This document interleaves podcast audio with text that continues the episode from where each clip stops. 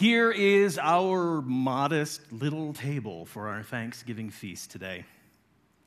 There's room here for at least two, maybe just Tina and I, really. Or maybe if we're feeling really comfortable with each other and we don't mind knocking our knees together throughout dinner, we could get four around here.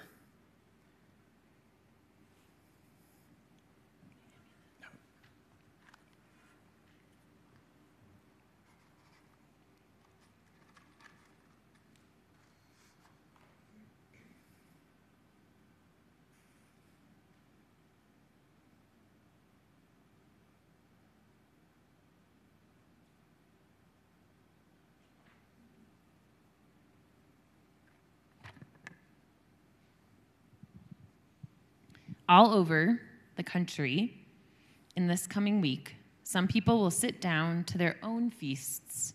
In most cases, their tables will be a little bigger than this. And still, some will sit down at card tables, at tray tables, or even kitchen counters. Some will sit at long communal tables in community centers and church halls eating a meal prepared by others because they have nowhere else to go, no roof over their heads, no family nearby, not enough money for food.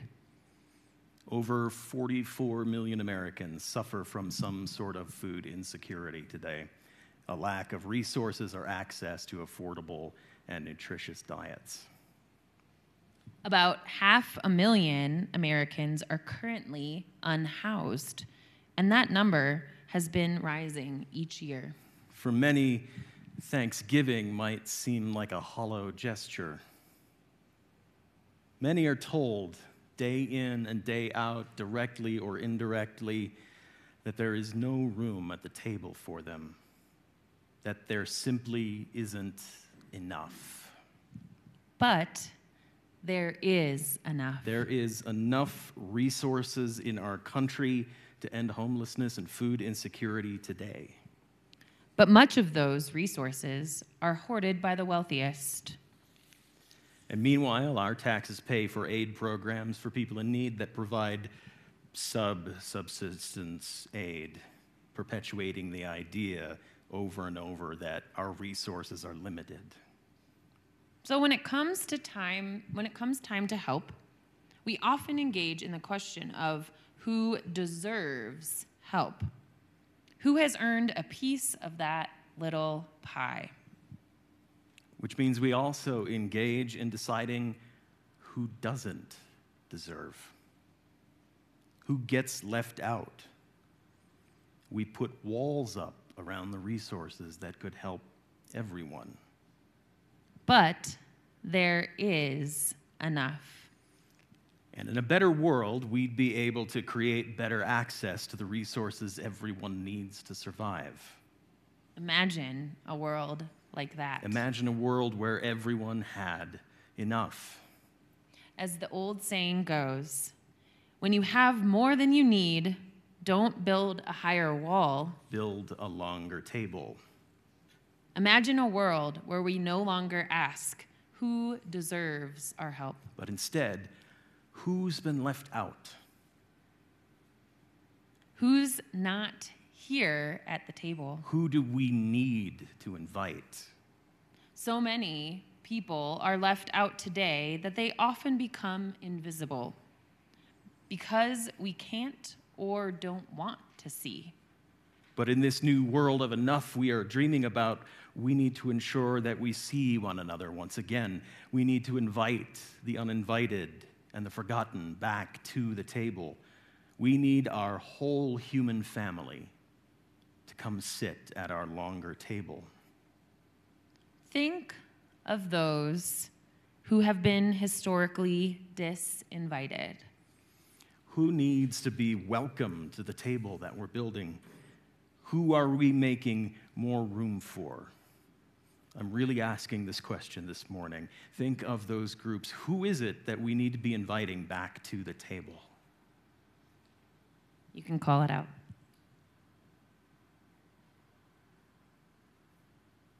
They were not ready for a pop quiz.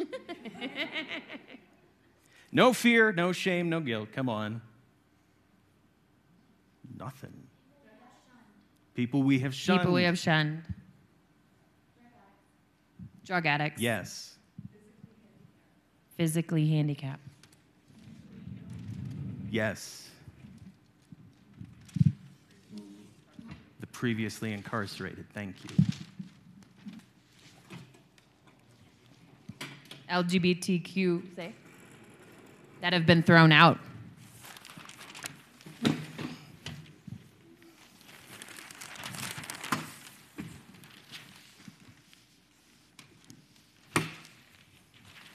Any others? Immigrants.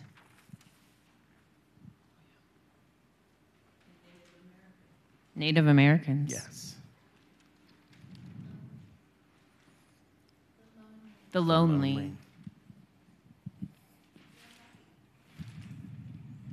The unlucky. The unlucky.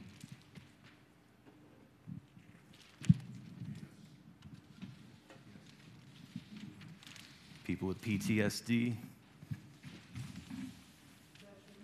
Veterans. Agnostic. Atheist. Atheists and agnostics. What was the last one?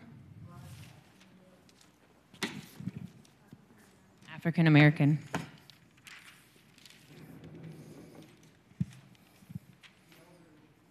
The elderly.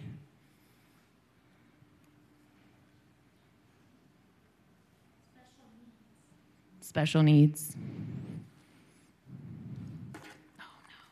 People on the spectrum. I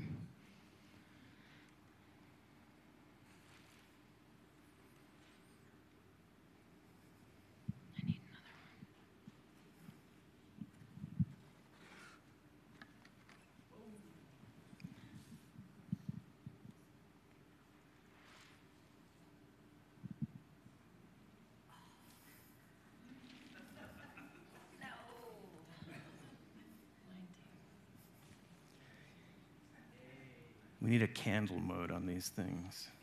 Oh, that one blew out too.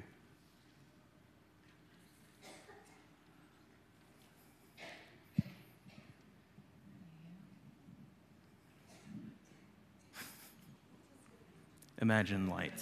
Imagine light. While we're imagining a world of enough, imagine light. Here is our table, built longer.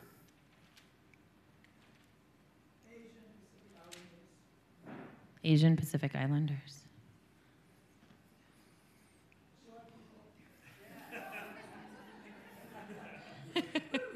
Here is our table built longer, Built to welcome. built to draw us back together. It still isn't quite long enough. We are somewhat limited by our physical space and access to these number of tables. But in spirit, it extends beyond what we can see. There are still so many left to call back to the table. Imagine a world. Oh, Nope. that's not the one. So many others we haven't yet named, but still deserve their place here. So, as we gather this week to give thanks and to feast wherever we may be, May we all take time to call to mind those whose place at the table is not assured in this moment. grateful for all we have, may we live our lives as an invitation, a welcome to the table for those who have been disinvited. May it be so.